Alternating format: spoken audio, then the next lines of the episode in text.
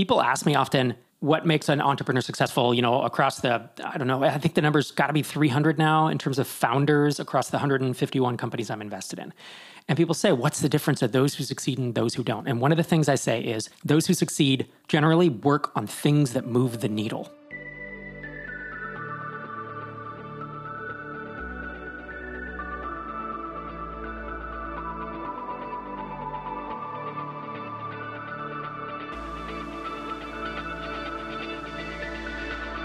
Welcome to this week's episode of Startups for the Rest of Us. I'm your host, Rob Walling, and this is the show where I talk about bootstrapping and mostly bootstrapping tech companies, software companies, software as a service. It's funny to think back 10, 11, 12 years where software as a service and SaaS was a term that was around, but it wasn't obvious that it was going to take over the world. And these days, and for obviously for the past five, six, seven years, we've really focused on that.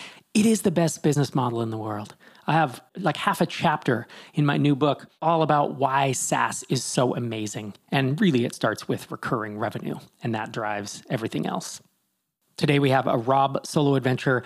I'm going to start by looking at what it looks like to work on the right things versus the wrong things, and specifically what it looks like to work on something that moves the needle versus something that you're comfortable with. And I have a startup SaaS specific example of this. Then I'm going to talk a little bit about left handed threads. And I'll leave that as the teaser for that segment.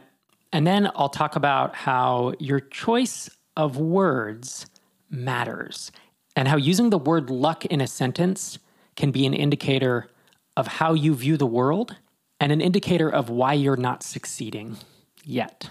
And then if we have more time, I'll dive into more topics after that. So, the first topic for today is about working on what will actually move the needle rather than what you're comfortable with. And so I know a couple startup founders, and I wish I could call them Goofus and Gallant back from the uh, the old highlights for children days. But in this case, let's just say it's founder A and founder B, neither of whom are TinySeed founders, I should clarify. What I've had happen in the past is I'll give examples of someone making a mistake and I'll have someone reach out to me and be like, hey, were you talking about me in that episode? No, usually in almost all cases, I'm not. It's probably someone that you don't know. Founder A and founder B run similar SaaS companies in the same space, and they are competing against one another. And in this moderately contrived example, both founders are looking for ways to market their startup to a very specific niche. And let's pick the niche of freelance designers, maybe freelance web designers, just to be specific. And so, as they're looking at the ways to market to this segment, to this customer type, one chooses to build a community for freelance web designers from scratch. And whether that's a Facebook community or probably a Slack community if we're thinking of web designers, maybe if they were CEOs of construction firms or folks in, I'll say, less tech savvy areas, it might be a Facebook group or a, you know, proprietary forums or something. But founder A decides to build a community from scratch to bring these freelance web designers together and to provide them with a place where they can gather, ask questions, commiserate, you know, you know what happens in online communities. If you're part of MicroConf Connect, you know how amazing that can be. You also might know how much work that is. But that's what Founder A does. Founder B, instead of building a community, decides to build a directory of freelance web designers. And that directory has several benefits to it. One is obviously there might be some SEO play there where you build a lot of pages with names and keywords and you get inbound links if it's a good directory and then the benefit to those freelancers who are listed is that they could potentially get business from this, right? Because that's essentially what they're probably looking to do. They're looking to up level their own skill. They're looking to be able to charge more over time, and they're looking to find more work. And the more work they have, the more they're able to charge over time. And these are two perfectly viable options, right? On the surface, both of these seem reasonable. You want to gather your customers in a place, you want to have a relationship with your prospects such that they think of you when it comes time to buy your software. The problem is, one of these is mostly a one time investment of work, and it comes with a ton of potential benefits to the freelancers, and that is the directory. Of freelancers. As I already said, it can provide them with inbound interest, it can provide them with more business. Over time, it can allow them to raise their rate. And the amount of work for each individual who joins is negligible. And even getting it started, it's setting up some pages. And whether you're doing this manually with no code, whether you have uh, an actual SaaS that you're paying for to, you know, have a directory, it's not a ton of community management, I'll say, right? It's some nuts and bolts. Let's optimize this. People can fill this in and then let's approve or disapprove or whatever. And then let's market this thing and let's get the links. So let's get the SEO. That, in my opinion, is a it's a great approach. Assuming that works in your space, it obviously depends on a lot of factors. Versus founder A, who has built a community which comes with a tremendous burden and a workload and an expertise. Hiring a community manager is nowhere near as easy as hiring someone who can, let's say, manage a directory for what that even amounts to. In addition, a community is going to be private, so there's really no SEO benefit. Maybe you have a landing page or something, but now you're trying to get enough people in there that you need the community to work. It doesn't work with 10 people. A directory does fact, a directory, if you are marketing it well, is actually better with only 10 people because then there aren't that many choices and the, the freelancers that are on it are getting more benefit. And so I want to bring this up, not specifically to say, oh, directories are better than communities. For crying out loud, how many communities have I started and run in my career? How many directories have I done? I've done both these things. And, and it's about the time and the place and the value and how much effort you want to put in and whether that is core to your business. So with MicroConf, community is the central focus of the entire effort. You know, that's what MicroConf is. When I draw everything that MicroConf offers, the center circle says community, the people. And then everything is off of that. Like, hey, there's a circle out here that is the Slack group. And there's a circle out here where if you are bootstrapper and you want funding, then TinySeed's attached there. And if you want to be in a mastermind, we have matching. And if you want education, you could probably buy one of my books or go to our YouTube channel for free or to this podcast. You know, each of these things is around the community. The community is the focus, and we spend a lot of time and money moderating that community. MicroConfConnect.com if you haven't checked it out. But if I were running a SaaS aimed at a niche, community would be far down on the list of things that I wanted to start unless I felt like there was an extreme vacuum in the space and I already had an audience where I could kickstart that community. So for me, if I was thinking about community, I'd be like, okay, but first I have to start a podcast or I have to start a blog. I have, need enough of an audience or I need thousands of customers that the community builds itself. It's just a long road to go and it's a ton of work. And this kind of example is so apparent when you compare these two approaches because people ask me often, what makes an entrepreneur successful you know across the i don't know i think the number's got to be 300 now in terms of founders across the 151 companies i'm invested in. And people say what's the difference of those who succeed and those who don't? And one of the things i say is those who succeed generally work on things that move the needle and they're not afraid to fail but in general they don't fail that much. You know whether it's 70 30 or 80 20 whatever the ratio is they analyze stuff well enough they take the numbers into account. They think it through. They don't just think, what's comfortable for me?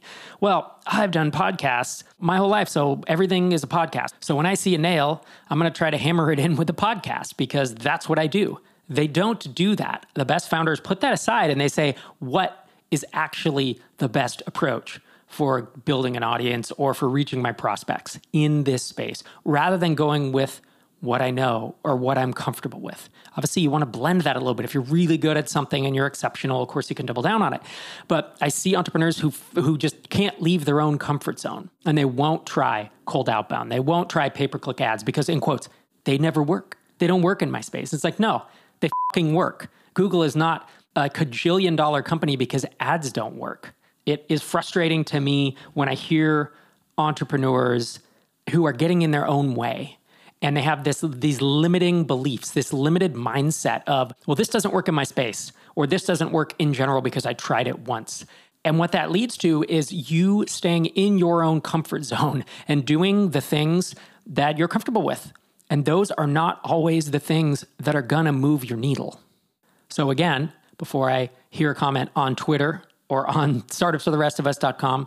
I'm not saying directories in every case are better than communities. It's not the point of this. The point is to work on things that you think are going to move the needle and to get advice from experienced founders, to get some data, or to make a great gut feel, your best gut feel on what to work on next. Because working on the smart thing rather than what you want to do or what you see other people doing is the approach that's going to get you to where you want to go.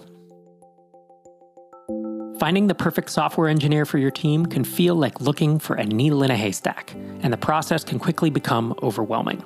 But what if you had a partner who could provide you with over 1,000 on demand, vetted, senior, results oriented developers who are passionate about helping you succeed? And all that at competitive rates. Meet lemon.io. They only offer hand picked developers with three or more years of experience and strong, proven portfolios.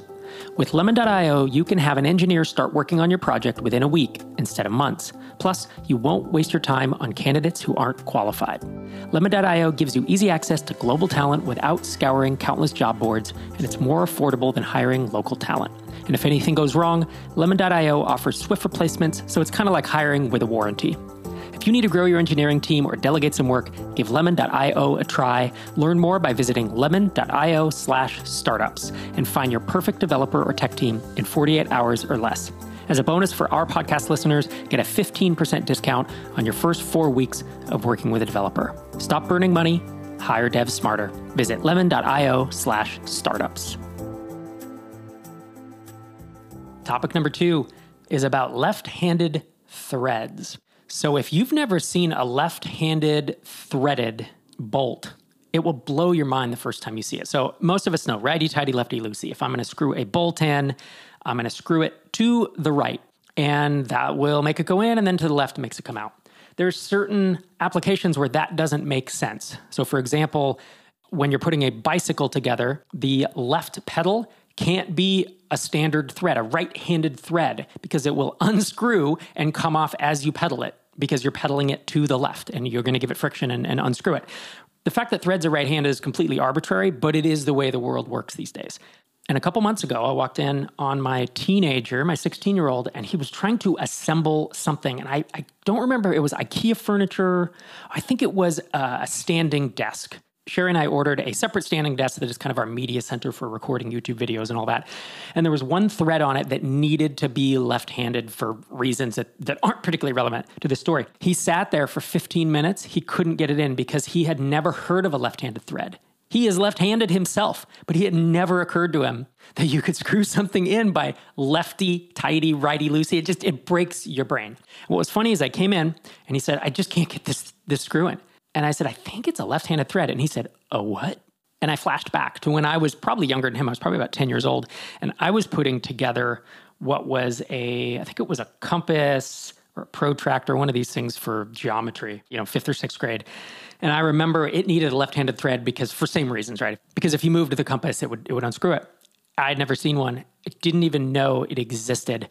And my dad, who's an electrician, construction worker's whole life obviously had experience with these. And he came in and said, I said, I've been screwing this thing in for 15 minutes. It just won't go. And he screwed it left handed. And I was like, I can't believe that.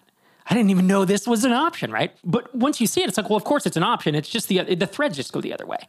Well, this is the kind of thing where being exposed to it once, you'll never forget. I will never forget the moment when I first heard about left handed threads. And I don't think my 16 year old will either. Just having that exposure and realizing that this can exist is an important developmental step in our journeys as you know as human beings and learning how things work. Similarly as i bring this back to startups and being a founder and a bootstrapper running saas companies there are certain things you haven't been exposed to and just knowing that they exist and having a vague idea of how to handle them can be incredibly beneficial. And that's where while I've become a just in time learner, right, which is someone who, when I need to learn something, I find a book or I talk to an expert and I try to learn it in a week and then go do it.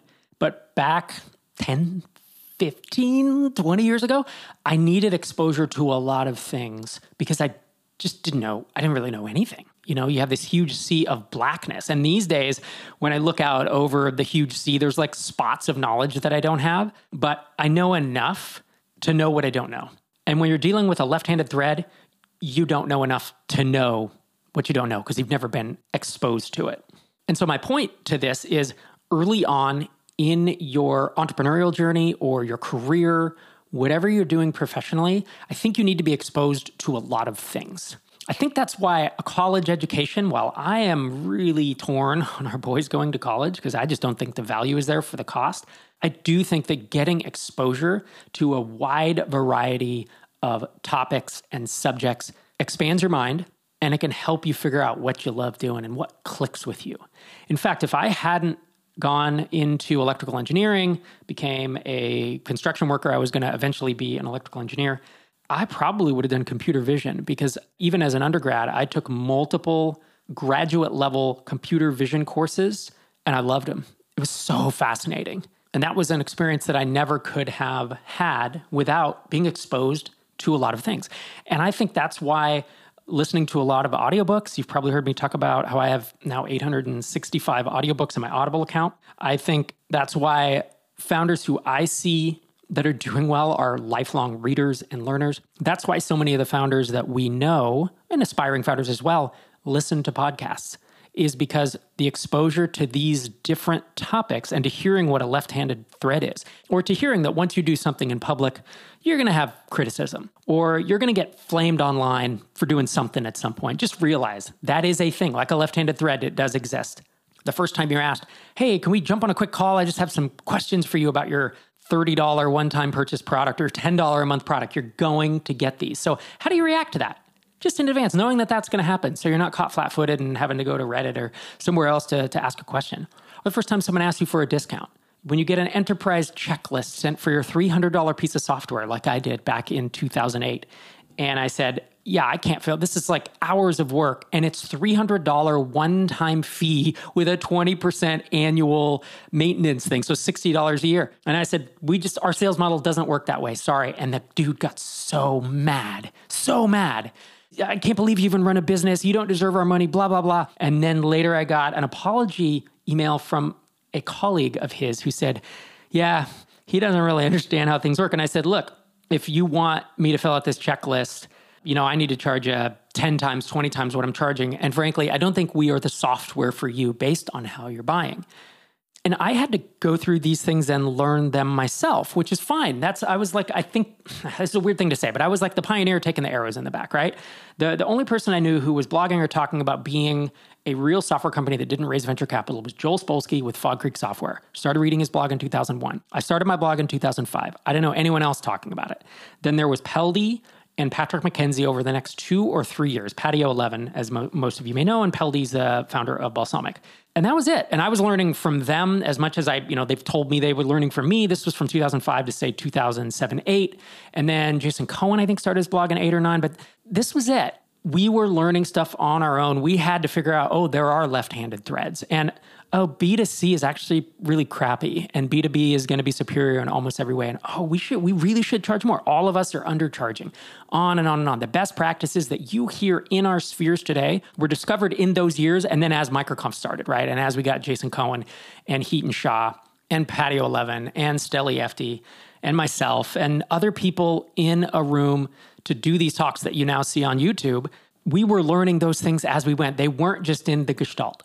And so, to, to wrap up this topic, what I'm saying is, I do think that exposure, when you're first getting started to a broad variety of aspects of startup topics, whether it's through a podcast like this, or through books, or through online communities like MicroConf, or Twitter, right? There's a great ecosystem there with MicroConf founders and beyond.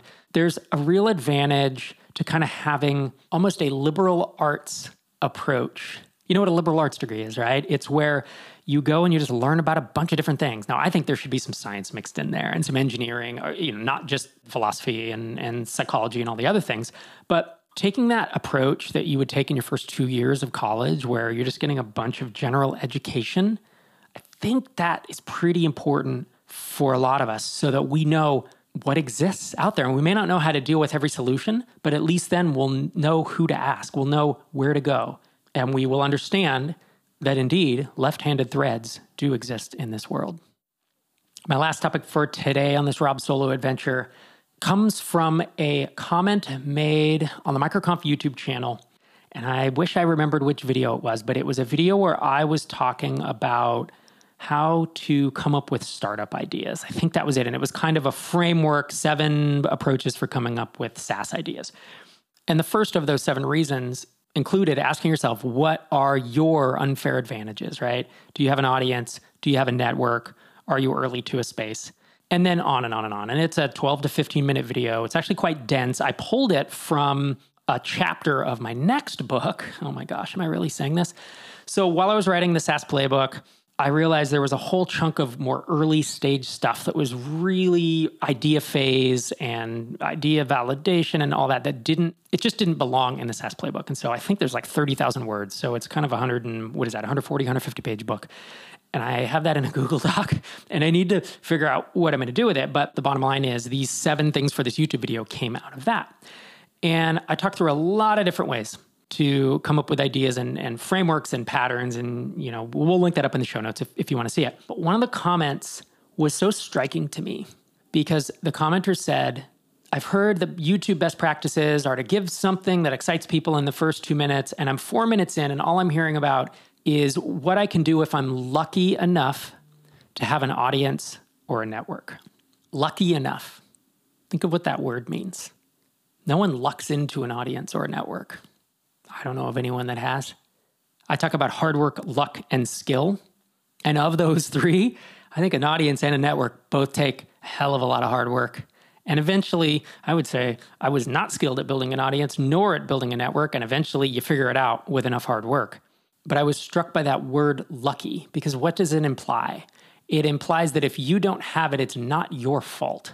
That somehow you didn't buy the winning lottery ticket to suddenly have a podcast with 35,000 listeners, or you didn't luck into a YouTube channel with 62,000 subscribers.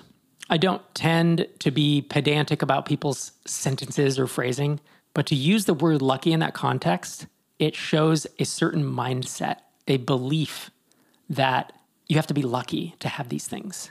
And if you've listened to me long enough, I hope you know that's not true. You don't have to be lucky to get rich. You don't have to be lucky to build an audience. You don't have to be lucky to build a SaaS company to 10K a month that can change your life.